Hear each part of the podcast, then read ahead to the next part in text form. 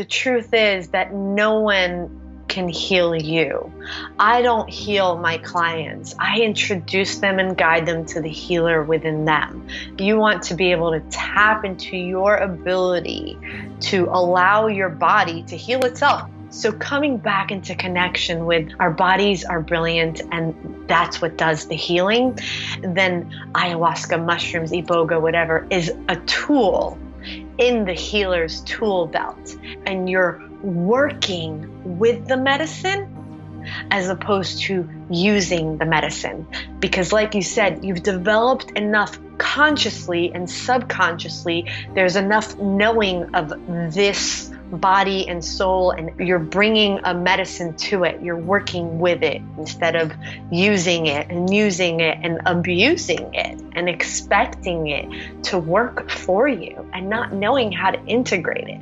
That's Anat Perry, and this is episode 343 of Wellness Force Radio. Wellness Force Radio, where we discover the physical and emotional intelligence to live life well. You can have the same brain states as someone who's done an hour of meditation every day for 40 years. There's a lot of losses that we go through, so the ability to be able to cope with those losses is very important to build skill in it, because loss will happen. You know, you have to have spiritual courage to really grow spiritually, because if you really want to take guidance from your soul, you have to be ready to realize that many of the things that you're asking for guidance on, your ego has some kind of an addiction to or an investment in. Hey, it's Josh Trent. Welcome to Wellness Force. What's good today, my friend? What is good today? It's so fascinating, isn't it? The power of language. I've been asking my friends this question. What's good today? It's a primer. It's an auto-suggestion. It's a powerful phrase. Start saying this more often. Ask your friends or family, like, what's good today? What's good today, my man, my lady, my human? It's impossible for them to say nothing, because there's always one good thing every day. It's not spiritually bypassing. It's not good vibes only. It's the reality of truth. What's good today?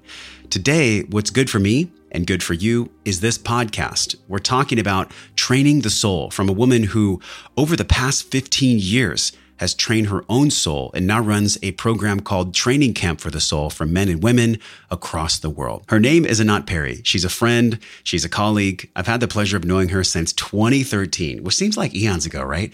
Do you remember where you were in 2013?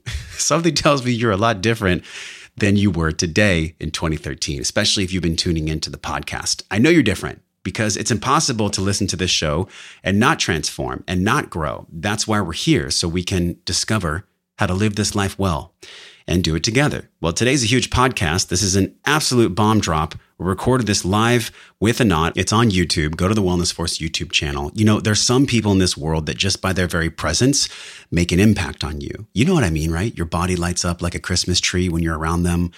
And then, of course, the body's really smart. Some people you get around, it's like, you can't get away from them fast enough.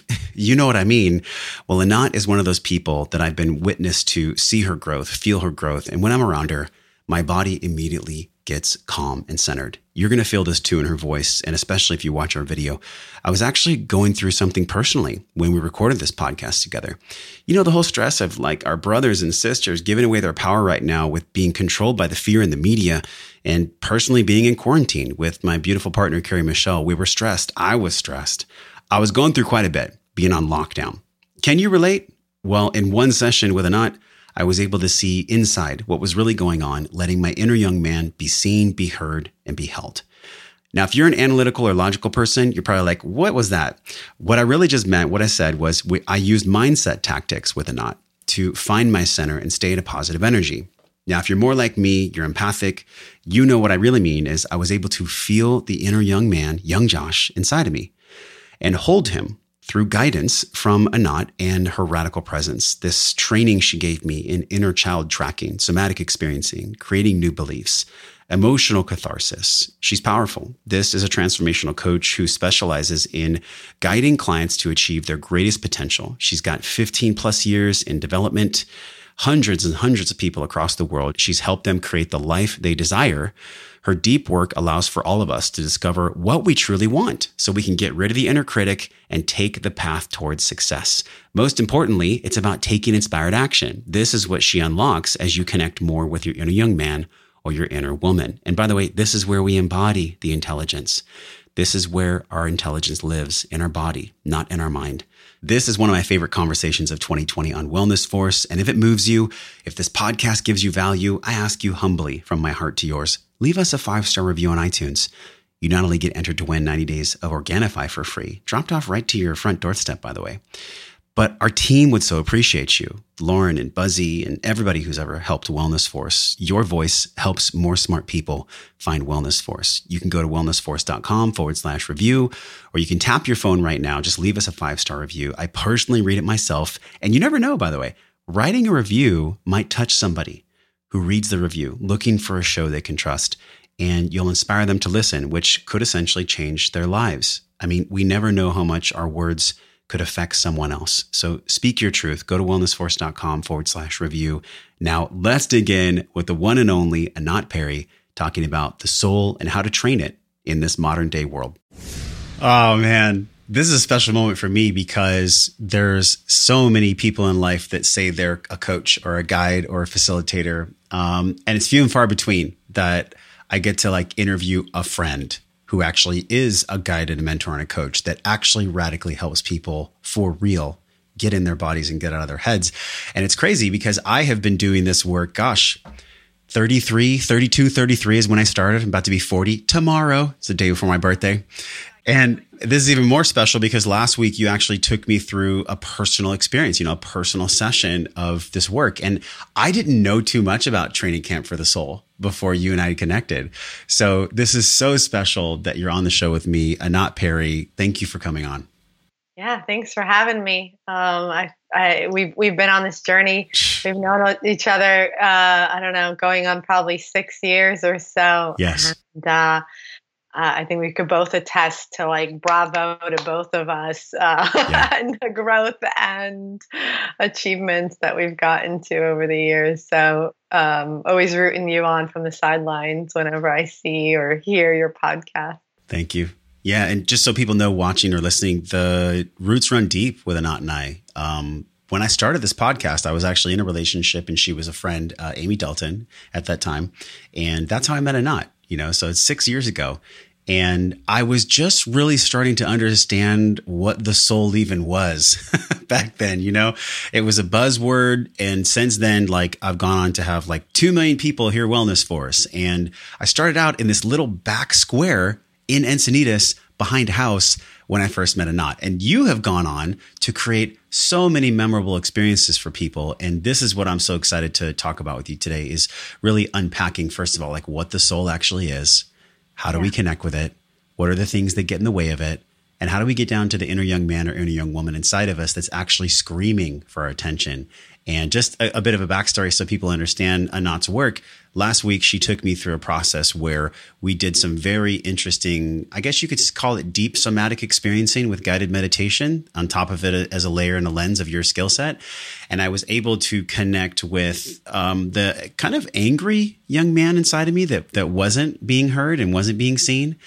How would you actually describe what you do to somebody if they didn't know you? Like give our audience just a quick skinny on like what you do. I create the safest space for you to go in and meet yourself, meet your soul, meet your inner child, and reconnect to all parts of you and listen. Listen to your soul's wisdom. It's beautifully said. And for the practical people listening, this is like meditation on steroids. I mean, it literally is like the Training Camp for the Soul experience that it's actually, we've had Josh McMurtry do a lot of videos for Wellness Force. I know he was there to capture everything that went on and just tell people that don't know anything about Training Camp for the Soul. What exactly is it? And how did it come up for you? Like, was it something that hit you all of a sudden or was it more of like a machine that built? How did that happen? Yeah, well, I'll answer the short question first. So Training Camp for the Soul is a transformational company brand where we do in-person retreats as well as we have virtual programs to support you in identifying what's in the way of you living your highest, truest life. A lot of people feel stuck, like they can't produce the results that they want. They can't have the relationship that they want. So moving people from the stuckness to full clarity and ability to achieve what they want. So did it happen in a dream? Were you in bed and you woke up one morning, you're like, wow, I'm going to guide human beings to train their souls. How did that name come out? Where'd that come from? The name, actually, Mike Bledsoe named it. So it's not the original name, but a little background story on myself. So I'm 40 years old, and I started the self-development path when I was 25. And in my 20s, I was lost, confused, had no self-love, was living in New York, trying to make it in the Big Apple, hustling, accumulating debt, just chasing, the New York dream. And always in the back of my mind had a desire. And when to coach, and when I came across, my self-development journey, it started me on that path. And I knew that I had to get myself there first. And that took 10 years. And I don't think it needs to take 10 years for people. The reason it took 10 years for me is a lot of the work that I was doing, and it was all valuable for where I was at in my life. I don't want to discredit any of it, but a lot of it was on the cognitive level. And so it was just like trimming weeds in a garden. And then you're wondering why your garden doesn't look transformed at all. So for 8 years of it, it was, I become aware of a weed and I have some tools, but they're not deep enough to get to the root. And so after 8 years of that, I met some of my mentors that helped me go deep into the body, into sensations, into what I teach now. And I, for the first time, experienced transformation. And that's when I knew I had the tools, and I knew enough from being in the self-development space and mentoring with so many and getting a lot of years of practice that I was ready to start my own thing. So that was about 5 years ago that I started my business. It's fascinating to me because I've been witness to your growth. And so for those of you who don't know, Anat and I live in a community here in Southern California, Encinitas. Some people call it like the spiritual bubble, which is good. And it can also be bad because people can get lost in going from conference to conference, to thing, to thing, to coach, to healer, to blah, blah, blah, blah, blah. And I see some people that they're spending so much money and they're investing so much of their heart and their energy into wanting to get better. But like you said, this is a big one. It was all from the neck up. Like it's all like the top 5 strategies to heal, the top 5 ways to connect with your inner child, all these lists, But what's really powerful about what you're doing, and I know this firsthand from having a session with you and also just from friends and people in the industry that you're working with. I mean, you're working with some of the most influential people out there. What do you think is so different about your approach? Is it because it's neck down? What's the difference about what you're doing to really help people that moves the needle for them? I think it's a combination of things. I mean, there is somatic healing work out there. I'm not the only one. I don't feel or ever act like I'm the guru. Come to me. Everyone needs what I do. But those that are drawn to me, they're drawn to me. They're drawn to my medicine. So it's a combination. It's a combination of the way that we facilitate, creating that group environment, and that I feel you could go much deeper and faster in group than one-on-one, to bringing in all these different modalities, to continuing always to be a student myself. I'm right now in the middle of re-recording and updating all my content and modules for my virtual program for the 4th time, because I keep learning. I keep getting things deeper. I keep mastering things and delivering them in a new way. And so I think that's the edge as well, that I feel when people go to school to learn something, like a doctor, or even a psychologist, or someone who learns exercise, goes to school for exercise, if they are not keeping up with what's new and continuing to educate themselves, then you may get lost in the sauce. Yeah. Oh, so good. That's so good. Especially with where we are right now. God, I was feeling it this morning when I was meditating, just this continued maintenance right now. And wouldn't you agree? And how does this relate to your work? When people are going through extra stress, or extra tension, or the world is on lockdown, or we're being faced to see how we're treating Mother Earth, or we're spending 24/7 with our partner. In other words, when the stress gets so tight, what comes up for us to take a look at? And then how do we deal with, how do we respond to the stuff that's coming up? Because it's coming up. What's coming is going, right? Like what's coming is going. So how does that relate to your work when so many people right now are literally feeling like they can't breathe? Yeah. Well, what I teach is emotional resiliency. So you're really learning to be with these emotions that, by the way, have been there all along. You just had enough distractions and enough busyness and enough of a social life and work to go to neglect and ignore those parts of yourselves. And now this, COVID-19 has created for some people that chaos, that perfect storm where you can't run from the storm, you have to face it. And so I give people the tools to finally know how to face those parts of themselves. And the more you build your capacity to be with any emotion and not be afraid of it, not need to numb it or stuff it down, the more resilient you are in life, the more you can handle anything that life hands you. I used to feel like that way. There's no fear. I used to feel like emotional resilience meant like how tough I was. Like, oh, I can handle anything. You know, we hear this phrase like be anti-fragile. And there's so much buzzwords about emotional intelligence and specifically what you said, like emotional resilience. How do you see being emotionally resilient now with the fluidity of life and with everything you've learned? Like, how has that unfolded for you, that definition changed when someone is, quote, emotionally resilient? I think I know what you're asking for. What I feel is like the first step to it is acceptance, for people to accept whatever they're experiencing as their experience, and then learning how, like, what does that really look like to be with it. So emotional resilience to me a few years ago, I mean, what the hell were emotions? Emotions were good or bad. Yeah. Oh, I'm happy. Friggin' awesome. I'm horny. Even better. Right. I'm sad or I'm angry. And like, I'm sad or angry. Or like, I'm anxious, I'm scared. And then it's like, why? Why do I feel this way? How do I get this to stop? I think that's how I related to it for years, and most people do. And now it's more of like, oh, this is what I feel. Okay, this is what I feel. That's reality. Reality isn't what you think. Reality is what you feel.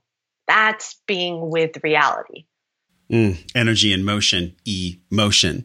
I think it's easy for us to forget that. We have so many people that come on the show and they're very neck up, and I always get them below the neck. But with you, it's like you've already gone neck up for so long. And I'm flashing back to something you wrote on Sisterhood Circle. You talked about in December of 2012, I believe, you left a relationship and you were like, I felt disconnected. I just went on 100 days of dating me, you said.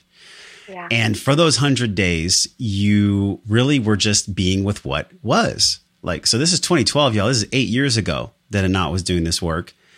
Looking back on that 2012 version of Anat, if you were to plant like one seed in her pocket, what would you tell her when she was going through that? Welcome to the beginning of your journey to love. And that was after 8 years of doing self-development work, neck up work. That's when I left New York City with $2,000 to my name, $40,000 in debt, heartbroken, just came out of a 5-year relationship, no car, no job, no home, no plan, one friend in San Diego, our dear girl, Tanya. And I was resentful and I was angry and I was bitter and I missed him, and it was a whole mix of all this stuff. And it took me a few weeks to be like, oh, I didn't love myself. If I even knew what it was to love myself, I would have never stayed in that relationship or that city as long as I did. And so, yeah, that 100 days was the like, can I be with myself without distractions and all that stuff for 100 days, without wanting to find another guy or fill my time up with friends, and just be with myself. And It was just the beginning of this journey to love, which actually that was the name of my brand before Mike Bledsoe came around. So when what it is a journey to love. I feel like whether you want to call it journey to love or training camp for the soul or reconnection with the most authentic you, don't you feel like the etymology of words is fascinating? I love marketing. Like I love the whole, like, what do we name it? What do we call it? But at the same time, it's the energy. It's the embodiment. It's the thing behind the thing that's fueling everything. So what was that thing that started to emerge at the end of that 100 days for you? An inkling, a start of like seeing and knowing myself. I mean, we probably met around that time, maybe. It was few years after, yeah. It was, and then like plant medicine. It was a surrender. It was also my first experience of, God, I'm 33. I don't have anything my heart desires. Clearly, I don't know what the fuck I'm doing. So, because New York, you know, the energy of New York is very like, go, force. You got it. Yeah. You can figure it out. And so I thought I knew. I felt like I spent 8 years in self-development thinking that I was doing crappy self-development and that I wasn't getting to it. When you're in it, you think this is like the best piece of cake. Do you find that New York people sometimes go there to overwork and overspend and overdo so that they won't have to be still and just be with what is? No, they're not thinking that. They're thinking they want freedom and success. And they think that's the way, and that's the city, that's the place to achieve it. If you can make it here, you can make it anywhere, blah, blah. Yeah. No, a lot of people are not making it there. They're losing themselves. They're spending a lot of energy and money. And that's what it was for me. I was exhausted. I was so misaligned for myself that I literally uprooted in a matter of like 3 weeks, like ended my relationship, and I was on a plane, one-way ticket, 3 weeks later, left it all behind and was like, all right, God, I don't know. I'm ready for you to take the wheel. And so part of that 100 days was just learning to surrender to the moment and the next moment and the next moment. And I never stopped that. And it's gotten stronger and more solid now that I fully trust that I am co-creating, and that at times, panic shows up, and how much can I sit with it and be with it and then see what shows up next and how divine everything is. So I have a really strong faith and trust in the unfolding and what that takes.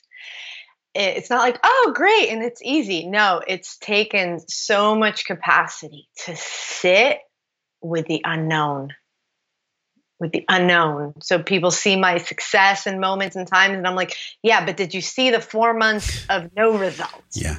And that I sat with it. I didn't freak out. I didn't force. I didn't go into creating 10 other things that may work. And so that's the practice. Like if you truly trust, it means you're going to sit in a lot of unknown. And so getting comfortable in that unknown is where I've gotten to. You know, it's crazy. I'm flashing back to a moment I had with Jeff Agostinelli in the show right now, in this wisdom that you're sharing with us about faith. He quoted a study where faith has a biological reward. It's not like faith is something that you just kind of like, well, you just kick your arm back and forth and you go, let's have faith, guys. No, faith is a connection to something far more powerful than you, far more divine, far more omnipresent, to the likes of which you couldn't even imagine. But that's why faith is so powerful, because you're tapping into what, really? You're tapping into a source that is so powerful and so mysterious. And it just gives people the ticket to surrender, like this muscle building of faith. How do you incorporate this in your programs? And also just for you as a human, you know, like what is faith for you, really? It's living in the moment by moment, that all there really is now. And acting and co-creating from inspiration. So, and faith to me is that trust that even in the darkest of moments, saying, and this is for me, and thank you. and how quickly I really practice. To me, my practice of faith is how quickly can I say thank you in the moments when I wish it wasn't the way it is. When this like lockdown happened, thank God it actually happened the day after my retreat ended. So again, like faith and divinity. But in these moments, or, you know, when you go through a breakup or anything, how quickly can you accept it and say, thank you, thank you, thank you. Because how many things do you look back at, Josh, and now say, oh, thank God that happened. Oh, for sure. For the moment of it, you're like, why is this happening to me? Yeah. And then sometimes it's like, oh my God, if it didn't happen, you and I wouldn't even be here. This podcast wouldn't even exist if one of, quote, those things didn't happen. But But I want to go back because you said something that really got me. You said, I say thank you as quickly as possible. But my question to you is, how do you decipher when to say thank you coming from a heart space versus I'm just going to spiritually bypass this? Because I would assume that with people that don't embody the tools would just use certain phrases to bypass things and not process them. So what's that look like in the middle? Yeah. So thank you. Cause that's the second part. So thank you. Right on. So you say thank you. And what's going to happen is it's going to bring up what's in the way of you fully receiving it. And you have to accept that and face that. Like, how quickly can I say thank you and then tend to what is coming up for me? That is like, oh, but saying thank you means I have to grieve this. I have to feel this. I have to release this anger. I have to accept that, yes, that did happen to me. And I am so upset about that, right? And so you have to embody it and move through the emotions. And so it's like this quick route to that gratitude that usually people prolong. So let's talk about, for example, a breakup, right? I mean, I remember my first breakup, I think 2 years it took me to move through that. But you go through a breakup or some kind of heartache, and you could prolong it moving through that grief and acceptance and all that. And eventually you get to what? Oh, thank God. Yeah. Thank God. Yeah, right? Yeah. Or we can say, let me say thank you now so that my focus and my intention and my energy goes from why is this happening to me to this is a gift for me. And that's what I start seeing. And so I have to experience everything rapidly so that I could get to that. Yeah. And I just want to reiterate too, like, I love the way you explain that because it has nothing to do with being ignorant. This has nothing to do with bypassing what's going on. It's more like, you know, Eckhart Tolle has this concept he calls the pain body. And the pain body is rippling for people, sometimes for decades. But it's about shortening the cycle of that pain body rippling. Like you said, it took me 10 years to get here and 10 years to really embody this stuff. There's a faster way, y'all. Like it doesn't have to take us 10 years. Like do you think there's a shortcut, or do you think there's more of just an intelligent path? You can get to it super fast. How do we do that? The tools I teach. That's why you got to go to Training Camp for the Soul, everyone. Well, can you give us a preview of like what that is? Yeah, absolutely. And I had a client at my last retreat. I'll preface with this story real quick. That is 50 years old, and his father was murdered when he was 5. Oof. And so for the past 45 years, he's been sitting with that heartache, or not sitting with it, right? Like that pain, not wanting to feel it. And what I guided him through at the retreat, within an hour of that process, maybe it was even a little less, he got to like the most ecstatic bliss. And said, whoever thought pain could feel so good, fuck yeah. Like that was his statement, like, fuck yeah. And he's like, are you kidding me? He's like, this was it. He's like, I just need to learn how to so be with this so that it could move and transform. And so we overcomplicate it. And it's not our fault that we overcomplicate it. This is what we learned. We were taught, like, why are you feeling this way? What do you need? Right? When you were sad and crying at 3 years old, your parents already trained you to use this mind. Yeah. That you need to fix what you're feeling, as opposed to, yeah, you're sad, feel it. I'm here for you. That's what my sister does with my nephew. She puts her hand on his back. She goes, I'm here. I love you. And he cries for about 60 to 90 seconds. And then he's like, hey, mommy, I'm better. Let's go play. They say it takes 90 seconds when you finally, allow yourself to be there, to move through any emotion or for an energy to pass through. So it's not as complicated. People overcomplicate it by what we've learned with our mind. And so the practice is, give you guys a few tools here. First and foremost, we're afraid. We're afraid to let this mind, this ego, stop being in control. Your ego is your ultimate protector. There's no getting rid of it. You don't want to get rid of it, actually, because it is. You want to imagine that this is your soldier. He's your ultimate protector. He's the one that protects your inner child, your emotions, when you don't tend to yourself.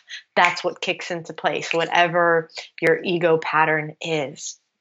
So, but we want to weaken the need of that protector. We want to put him out of his job, give him less hours, put him on very, very, very part-time. Yeah. And so first and foremost is being like, oh, I'm safe without this protector. So creating safety to be in the body. And so we need there to be congruency between the body and the mind feeling safe. So you do that by your physiology, by your breath, and by what you tell yourself. So you want to sit straight up. You want to sit palms up, like you're open to receiving, sitting open. Because if you were safe, that's how you would sit. If you're scared, what do? You curl up into a ball. Yeah. So sit safe. That's already sending the signal to the body that you're safe to be in there, as opposed to in the mind.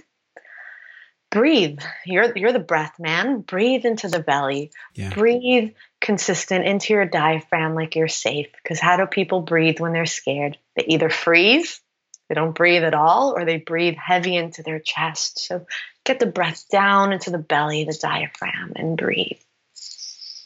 Calm. And then last piece is repeat. I am safe. I am safe to be in my body. I am safe to experience this. I am safe to feel. I am safe. So you're forming that body-mind connection, telling all parts you're safe to go there. And so repeating that and sitting in that until you feel that you've dropped in to your body, and you can start to track the body for sensations. So feel the sensation right now, those of you listening, of your feet in your shoes or socks or sandals or floor. If you put all your attention there, there's a sensation there, isn't there? Mm-hmm. Yeah, or the sensation of your butt on the chair, or just scan your belly. Any tightness, any movement, any sensation, temperature, scan your chest, right? Scanning all these areas. Feeling into where there may be stuck energy or tightness. Like right now, I feel a little bit in my left lower back. So you start to be and listen to the sensations of the body. And then taking whatever it is that you're experiencing. So Josh, what were you experiencing last week? If you could just bring like one statement, I am what, or I was what. Mm-hmm. I was upset about. Doesn't matter. You can say fill in the blank. Yeah, I was upset about. Well, I was upset about what's really going on with our world. I was upset about what to tell my inner young man. I'm upset about our brothers and sisters giving up their power. Yeah. So there's also like anger there. Oh yeah. Okay. So all these ways that we can quote unquote label it. I was upset. I was angry. I was frustrated. And so a lot of times when people hear themselves say that, they don't want to feel that way. So it's all, they go to their head and how to fix it, because those are quote unquote negative ways to feel. And so my invitation to those listening is let's remove the label, because I'm upset and Josh is upset could feel very different to both of us. Yeah.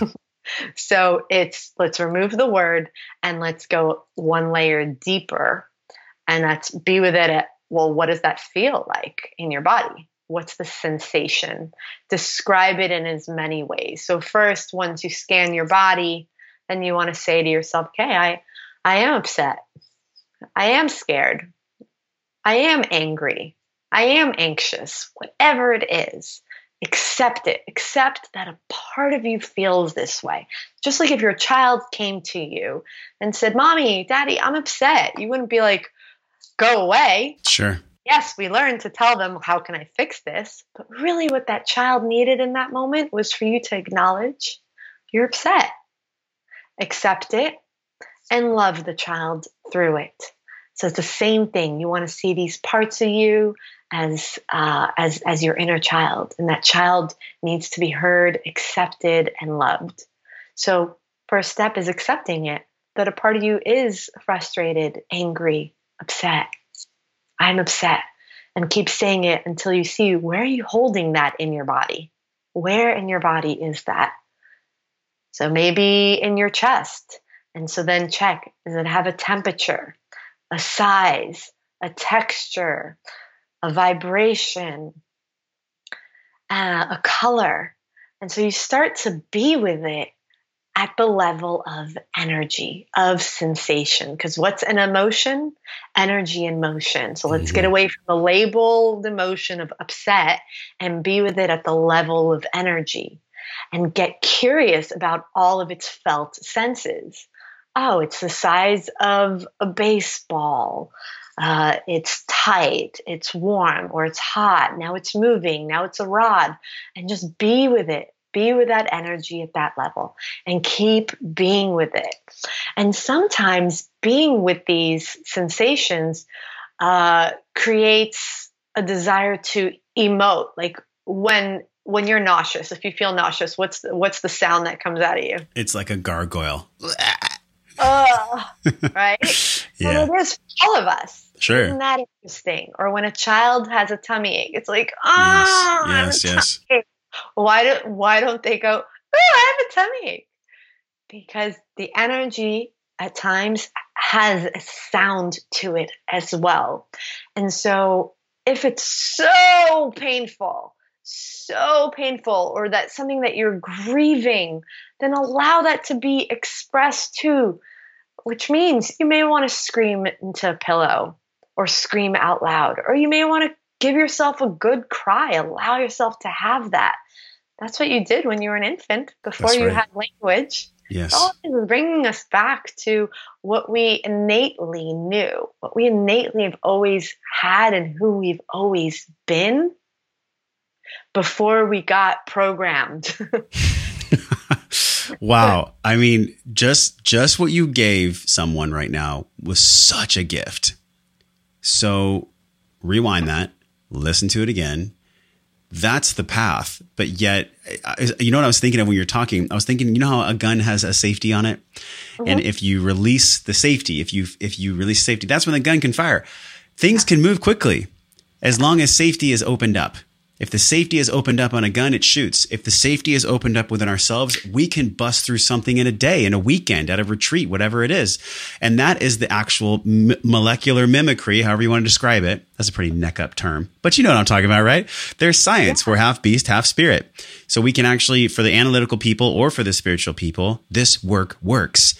But it's like, sometimes I feel like the words turn people off. So even when someone that might need the most inner child work hears the word healing inner child, it might be like, oh my God, have you found this to be true? Have you found this? Like, the people that need the work the most might get turned off by the sensitivity and the etymology of the words. Oh, for sure. And I think the journey that's been for me is, and that I finally learned when I learned integral theory, spiral dynamics, is to speak in the language of your ideal client. And so I remember what my copy was on my website a year ago was like something that would scare those people. To now I'm like, oh, let me speak in their language. I feel stuck.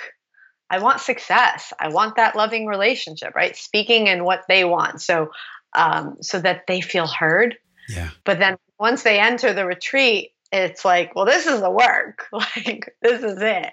And they've already committed, and they get to learn to love and understand that, and have it be a part of their language. I think when something's not a part of someone's language, they're not wrong for it.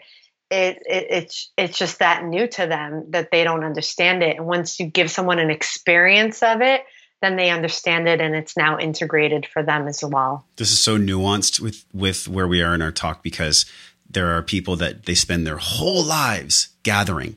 There's like, they got all the podcasts and they read all the books, and like, they're literally doing everything. They've even got like, some of these people have PhDs on the wall, right? They have all the things, all the books, all the trainings, all the stuff, but there's this chasm, there's this bridge between knowing and doing. And this is what I see skilled people like yourself, like highly skilled. I mean, this is more than just a skill. This is like a divine embodiment, really. And if that turns you off, I'm sorry. If you're a logical person, it's somebody with all the goods. All right. It's so if you're a spiritual person, Alan Watts calls them, you're more of a goo, or if you're a hard, like number crunching person, Alan Watts calls you a prickle. So there's prickles and goo. This work, this healing work, it gives people results. Yeah. Regardless of who you are, it's like we're all looking for how do we become the better version, a little bit better. Like some people might describe it, I know there's something else out there for me, but I'm just not exactly sure how to get it. Don't you believe, I'm curious how you feel about this, don't you believe that when people really want something, somewhere inside of them, they already know how to get it. They already know how to get there, but there's certain things that block them from that. What are those things? Total sleep breakthrough in 2020. I've been using Cured full spectrum hemp oil. Let me tell you what it's not. It's not for getting high. We know this. It is non-psychoactive. It has no THC. It has 100% terpene rich, cannabinoid rich, full spectrum, organically grown hemp oil. What does this actually do to the body? The reason I love this is because it downregulates the sympathetic nervous system. If you look at the research on PubMed and everywhere else, although the FDA does not allow anyone to make bold claims, this I can speak from a personal perspective. I take this organically grown Colorado hemp in the evenings. I hold it under my tongue for 60 seconds. I back this up with my data from the Oura Ring. My deep sleep increases, my restlessness goes away, and I just sleep better. We know that whether you're having digestive issues or joint pains or sleep issues, the most important thing for your recovery is your sleep. So if you've been struggling with sleep, give Cured full spectrum organically grown hemp a test drive. You get 15% off because you're here with us in the Wellness Force mission. It is wellnessforce.com/cured. Enter code WellnessForce at checkout. You get 15% off your organically grown hemp. If you've been looking for a hemp product that has been tested and vetted, give Cured a test drive at wellnessforce.com/cured. Use the code WellnessForce to get 15% off your entire order. Yeah, that's it. My favorite analogy, metaphor is the garden, right? You move into a house and you look out the window and you see the backyard and it's just like weeds everywhere. And you have this vision, you know, that you just bought this home, that you want a beautiful garden. You go to Home Depot gardens and you pick out all the seeds and flowers and plants and things that you want. But you come back to the house, you still got to clear out the weeds yes. before there's room for what you want. Yeah. And you can't just trim them. You got to get that stuff out by the root. Yeah. And so that's the difference. You know, a lot of people do know what they want. They've been trying to get it from the neck up, and they still haven't made energetic room for that to be true, for them to believe that. So you want that amazing relationship, but you have this belief that love doesn't last, that you're invisible, that you don't matter, that you're not enough. Yeah. So it doesn't matter how much you dream and visualize that, you know, you could manifest that relationship. if there's no room for it, then even if you do meet that person, you're going to sabotage it in some way because you have these beliefs. And when you clear out these beliefs, this energy, there's room for something new. And so anyone can have the life they desire. What they need to do is clear out everything that's been in the way that's not truly them. Let that pause for a minute, because in our Breathe program, we call it the BTFA loop. And I'm curious, for Training Camp for the Soul, how many people have been through the program now? It's quite a bit. Probably around a little over 200, and that's up until this point. I've led my work very intimately, so I've done 23 retreats with, on average, 6 people at a retreat in the past 4 years, 3.5 years, and started the virtual program, and only felt I could do that in small group as well. And the gift of COVID-19 was like, all right, Anat, so many people need what you do now. Yeah. And like, how can I offer this at a price that like more people can say yes? And so it's really stretched me to let go of my limiting belief of it has to be this way. It has to be 6 people. I have to be able to work. I have to be the one to work with each one of them one-on-one, to what if it can be? And right now we just launched a new beta program, and you know, we're probably going to have 30 people in that. So, feel ready more than ever to support more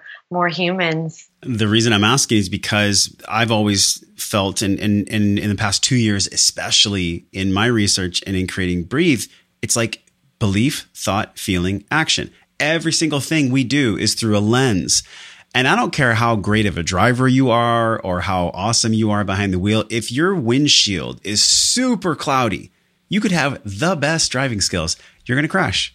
You're never going to make it to your destination because like your belief system, the lens that you look out of is freaking dirty.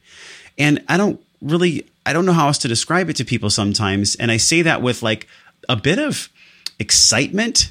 And also if I sense into it, I sense frustration, because I think we've all felt that, where we might want a family member or a spouse or a significant other or a friend to really see us, to really see all the magnificence that we actually are, and to really hear us, you know, to be seen and to be heard. But with that's not our work to change someone else's belief. They have to want the change themselves. So at what stage on the journey does somebody come to you, and do they even realize that they need to change their belief? Or are they just like, hey, I keep finding shitty relationships? Like when do they arrive at the doorstep for you? Mm-hmm.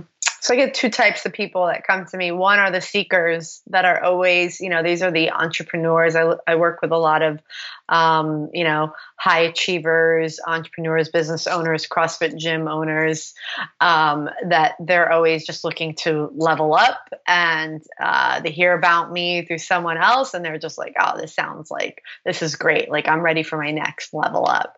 And those are easy. And then the other people are those that they're stuck.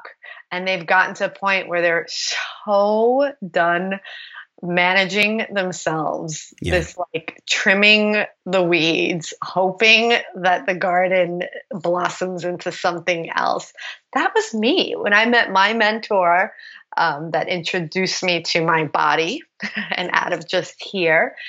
I remember coming to him being like, I'm exhausted. I have mastery of like the weeds. I know my weeds. I have 8 years of practice of that.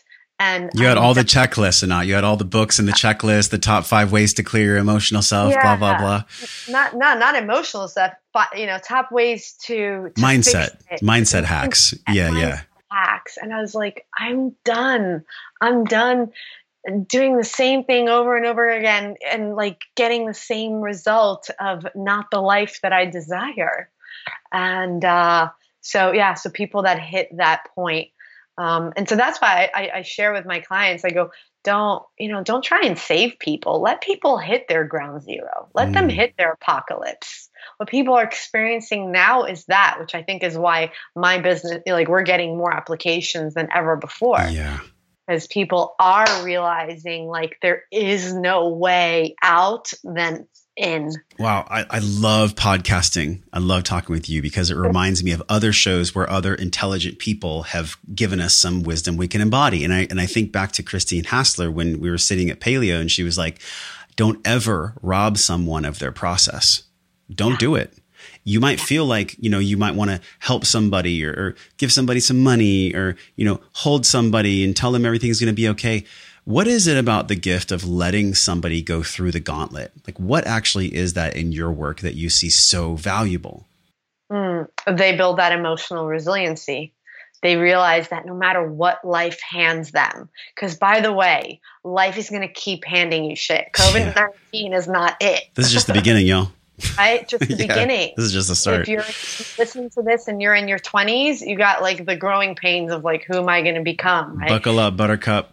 And then you have like you want the relationship. You want the relationship and the pain of that. So then you're in the relationship and then the pain of that.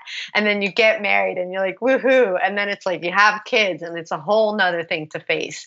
And then, you know, maybe there's, God forbid, health challenges. And then eventually we all have to deal with, you know, our parents getting old and passing, or if they're ill. And so life is going to keep handing you stuff that you didn't quote unquote want or ask for, that you don't want to accept, and all the and what those things are creating for you, if you really sit with it and see, is a sensation. Yeah. Like what are you actually afraid of is a feeling. It's going to create some feeling for you. So if you build the capacity to be with any sensation, any feeling, then there's nothing that life hands you that you can't learn to be with and move through and see the gift in it. Bomb drop moment with a knot. It's the resistance to the feelings that perpetuate the suffering. That's it. I mean, if you guys get one thing from this show, you probably got like 20 by now. That's a really big one. Notice how I just took a big, deep breath. I found that in the past 2 years, especially the breath work component has been not just cathartic, not just healing, but a way of daily living, especially now. I've heard from people that have done your workshops that there's a very specific type of breath that you use. Mm-hmm. What is it about the breath that clears capital T, lowercase t trauma? And how do we make that stick? You know, in your work with Training Camp for the Soul, how does breath work stick? Well, I wonder who said that about our breathwork process. I actually don't facilitate the breathwork at the retreat, and I feel it's always ever changing, but it's deep. And I think every day we build on it. We take you on a journey of your breath and the power of that prana, that energy, that's something that you can circulate. That's an energy that you can circulate. And you want to imagine like, this analogy just came through, but like taking one of those like blowers that you use on the, you know, to blow leaves and all that. It's like that air helps to move some of that stuckness or move the leaves that are blocking the weeds. So it's something that you have control over, that you get to work with as an energy. And it's important to embrace it. God, there's so many of us that I think feel lost at times, and especially right now, that feeling of being lost, keyword feeling, it's a sensation. We're never lost. No one's ever lost. Like that doesn't exist. Do you feel the same way?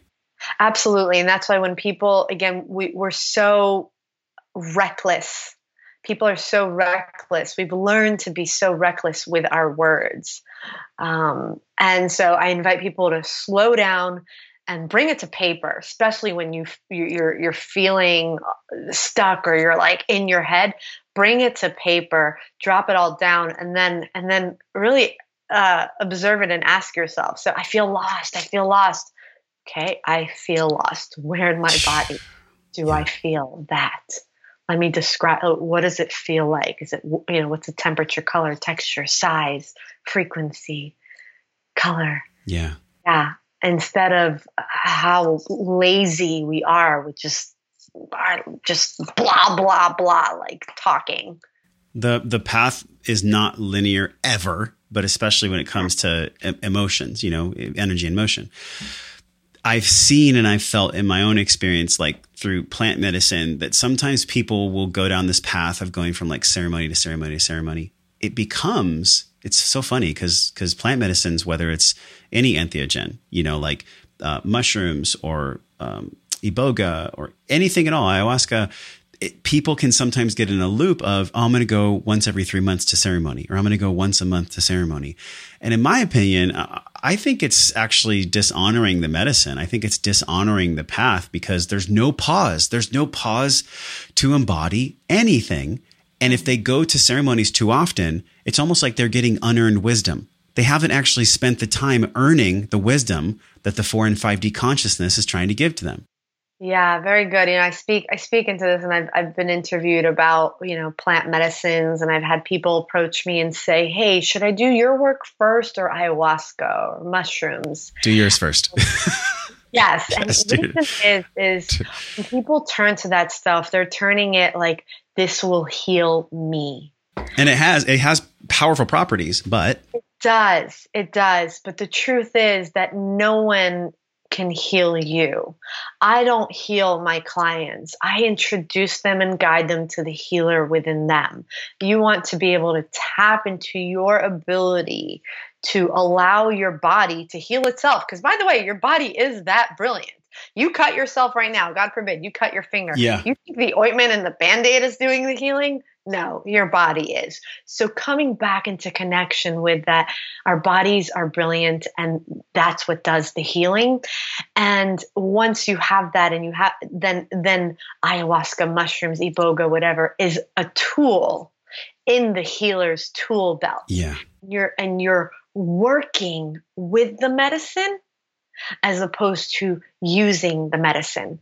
Because like you said, you've developed enough consciously and subconsciously, there's enough knowing of this body and soul and energy that you can, you're bringing a medicine to it. You're working with it instead of using it and abusing it and expecting it to work for you and not knowing how to integrate it.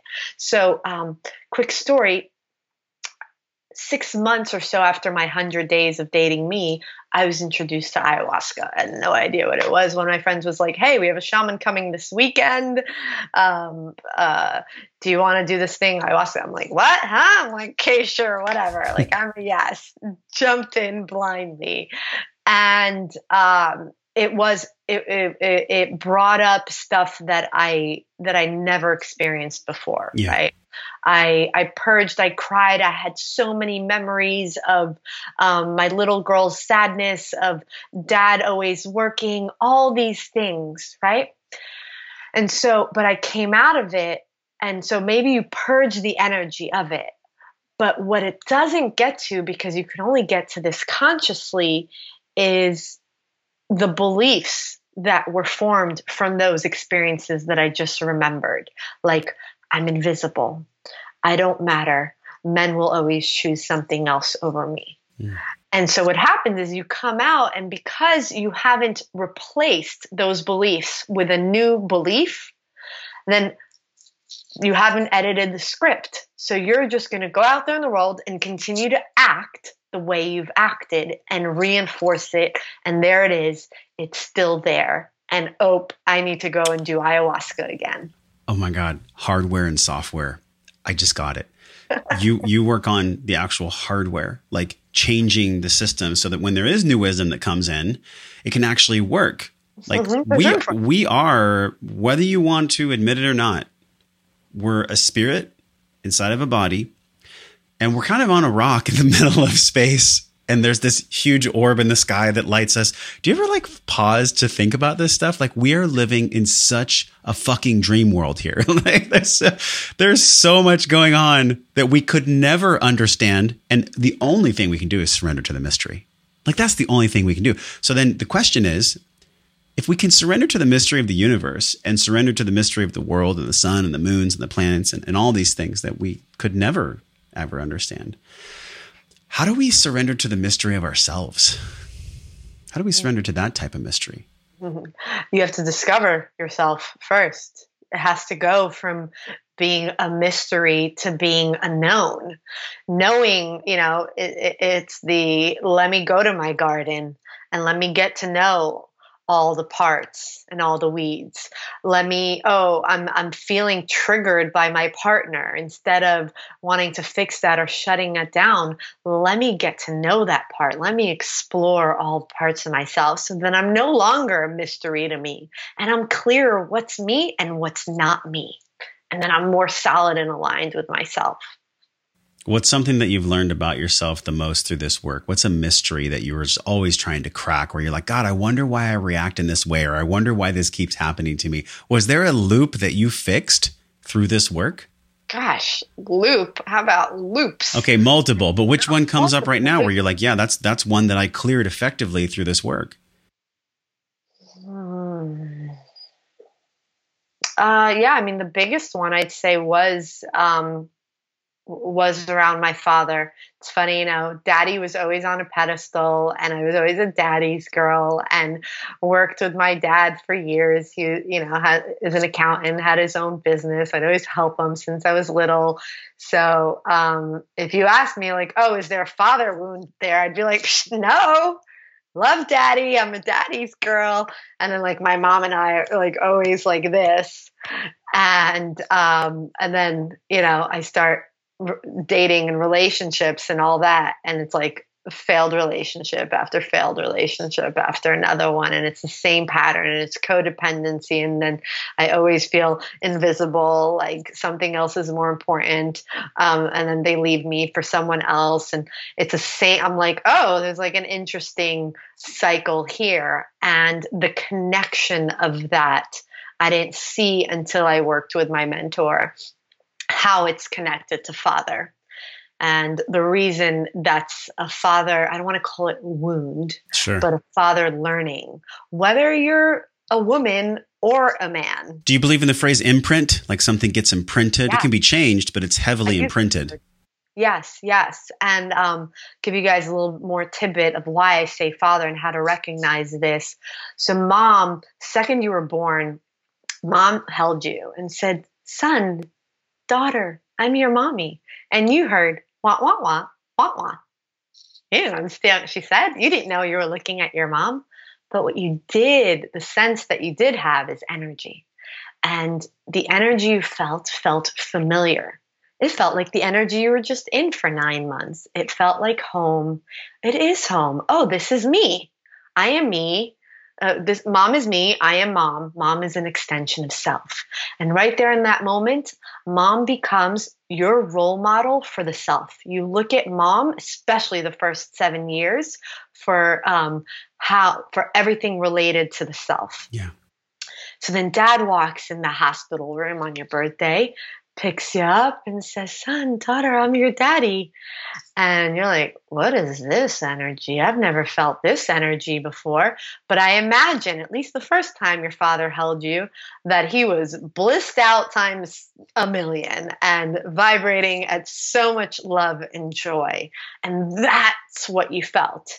And so father represents something that's not me, loving me. Something outside of me. Father represents the world, anything that is not me. He models that for you. So everything from your relationship with others, hence why my relationships with men went the way that they went, to purpose in the world, to courage, to love in relations with others, to vulnerability. Are you willing to show yourself to someone that's not you? Right? So if dad was open with you and showed and shared himself emotionally, then you learned vulnerability. So mom and dad might act the exact same way, but how it imprints you is different because one is here to teach you about the self and the other teaches you about the world. What was the realization you got? Oh, well, my father was a workaholic, still is. Love daddy, love you. That's all. That's what he learned, right? That's one of his coping ways. And he worked 16 hours a day running a hotel. Wow. In early years for me. So he was up at 6 a.m. And I didn't remember this. I asked him this a few years ago. I go, Dad, the only memories I have of us in the early years were, we lived in Israel. We're going to the beach with my mom and my brother, driving to my grandparents' house 2 hours away with my mom and my brother, and watching you play soccer with my brother. So none of which are just me and daddy memories. But I didn't say those to him. I said, Dad, what do you remember about our time together when we lived in Israel? He said the exact same three. Wow. Because other than that, my father was working. He goes, well, I sometimes get up at 6 a.m., get home at 10 p.m. and do it all over again. And then the weekends we'd go to the grandparents or we'd go to the beach, or he'd play with my brother who was older, 3 years older than me. And so if Dad represents the world, and Dad is love to me, right? And again, this is why every person holds Dad on a pedestal, and either Dad lives up to that pedestal or he breaks your heart. Dad represents the heart. So, so if Dad represents the world to me and love, and the world's not there, the world is never with me, right? Let's replace the word Dad with world or others. Others aren't there much. Or when they are, they're busy. You're invisible. Other things are more important than you. He's always working. He's always doing other things. The world will focus elsewhere, not on you. And just like that, I get imprinted with, I'm invisible. I don't matter. And men will always choose something else over you. So you have to come up with a way to survive that, because as humans, we are programmed to survive, not to thrive. We're programmed to survive. We have to learn to thrive. So my way to survive that was, well, if Dad, and this was in the after age 7 or so, but whenever Dad is around, I'll just tag along with him. I'll just be around him. And that's why I started working and helping when my dad started having his own business as an accountant and left the hotel industry. I'd come downstairs to his home office and be like, Daddy, what can I help you with? And he'd be like, oh, separate the blue, the green, and the pink, you know, papers, back in the day before fancy computers. And I would just be around him. And I would think that that's quality time. Mm. And so then that showed up in my relationships. I remember sitting in my mentor's office when this hit me. I sunk into the couch because I was in a relationship at the time with a guy who owned who was a chiropractor. And the conversation that we were in was, well, maybe I'll just quit my job and come work with you and help you in your business. And I was like, whoa, oh my God, I'm doing it. And then I thought about my first relationship when I was 17, when I was in high school, where my boyfriend loved playing video games. And he would play video games. And instead of me going home, doing my own thing, I'd sit there and watch him play or clean the room or make lunch for us. How deeply it was programmed that this is quality time, that this is love. How limiting that was. And so getting to the root of that, there was so much pain. There was so much sadness. There was so much to grieve that my little girl never got. Some of you listening did not have the mother that you needed or the father that you wanted. And to feel, to hold that little one in you, give yourself a hug and say, yeah, you know, I'm sorry. I know you didn't have that, but you get to. You get to. They did the best they could with what they learned. And to finally feel through that grief, that sadness, and replace those weeds with something new. And now I'm almost in a 3-year relationship with my person, my partner, who, you know, we talk marriage. He has the link to the ring. So I imagine I sent it to him. He'd been asking me for it for like 5 months. Yeah. And was finally ready. I sent him. Oh my God. Thank you for sharing that. It was so special, so powerful, because every human lesson can be universal if we have the proper lens to see it. And so it's inspiring to me. Like I've witnessed this growth in the way that you're leading now with trainingcampforthesoul.com, and the way that you're coaching people that I know that are in the podcast world, and, you know, all the shows you've done. Like, this has been such the epic journey conversation. if there was one piece of guidance you could leave people with when it comes to this element of what actually is the soul and how do we train it, what would that be? Your soul is everything. It is your mind. It is your body. It is your sensations. It is your breath. It is everything. And so learning to be with the souls, learning to be and love all parts of you, mind included, but let's get that mind-body connection and go on that self-discovery, like we said before. So it's not some like anomaly. What is this? Explore it, get to know it, and you'll find your brilliance, and you'll tap into your gifts. Because you all have a gift. Your soul came here with a gift to give to the world. I heard this phrase, and I'm probably going to butcher it, but it was something similar to this. And it was, you know, the real purpose of life is to find out what your gift is. It's to find your gift. And then the meaning that we create in life is giving it away. And I feel like you've really found your gift. And it's an intelligent, it's like a beacon. It's like this intelligent beacon of hope for all of us that if you're willing to do the real work, like you can have purpose and meaning in so much abundance that it'll shock you. It'll blow you away. And I'm curious, with all that you've learned, you know, all this meaning and purpose that you're cultivating and how you're serving people with trainingcampforthesoul.com. What is wellness to you? You know, if you had to like put together all these pieces you've learned, how would you define living a life well? What is wellness to Anat Perry?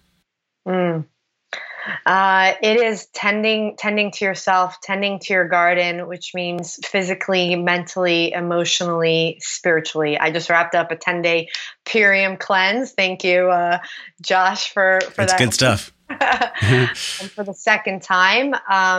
So making sure that you're tending to all parts of your garden, all parts of your life. Everything matters, whether it's just yourself with yourself, to your relationships, to your business. So taking care of everything and taking time, starting out your day, tending to yourself. And what that means to me is sitting, creating that safety, scanning the body and seeing if there's anywhere that needs any part of you, any piece of the puzzle of you that needs a little more love, attention, presence, and acceptance. If somebody's feeling like you woke up something in them, how do they contact you? Instagram, you can follow me on there, Anat.Perry, I think it is, or Facebook, or just go to trainingcampforthesoul.com. I have freedom guide on there. And right now, we'll see how long we keep doing it. We're doing a support call on Fridays for humanity, for any human. Cool. We started this out of COVID-19. So you can go to trainingcampforthesoul.com/support. And join us for that call. Anat, thank you for coming on the show. It's so cool when I get to have close friends on the show that are doing amazing work in the world. And this is why I love doing this. This is what lights me up. So just deep bow to what you've created. And it's no surprise to me like that you've created what you've done already, because I can feel it when I'm around you. You know, we talked about the gathering, the application, and the embodiment today. Well, I've always felt this from you in the past maybe year or so when I've seen you in public and like at gatherings and whatnot. There's a certain embodiment that you have now that is so different. The feeling that I get when I'm around you is so different now than ever before. So it's a testament to your work, and it's a testament to what you're doing with Training Camp for the Soul. So thanks for coming on the show. Thank you. I want to say something why that is so people understand how to get there themselves. Look at embodiment as like a puzzle that all the pieces are there. There's nothing missing. So you feel that. And the energy, the parts of you that you want to keep rejecting is like you tossing away pieces of your puzzle and keeping you from being whole. So that's it. All right, I've gotten to that acceptance. Let's have fun when we put the puzzle together. Anat, thank you for coming on the show. Thank you. Hey, thanks for listening to the show, my friend. Everything you learned on this podcast starts with your morning practices. So from over 300 world-class guests, we pulled together 6 simple yet powerful morning practices down into a 21-minute system, guaranteed to increase your vibration and the way that you feel every day. Get this free powerful guide over at wellnessforce.com/M21. And if you love this show, share it with somebody. Share it with somebody that you love or that you care about. You can support the show easily by leaving us a 5-star review on iTunes. Just go to wellnessforce.com/review. Or if you're on your phone, just tap it, hit the link in purple that says review this podcast. And the journey does not stop here. We're continuing this discovering process in our private Facebook group over at wellnessforce.com/group. You can be a part of it. You already are. All you have to do is join us at wellnessforce.com/group, and I will welcome you at the door. Now go out into your life and live your life well. And until I see you again real soon, I'm wishing you love and wellness.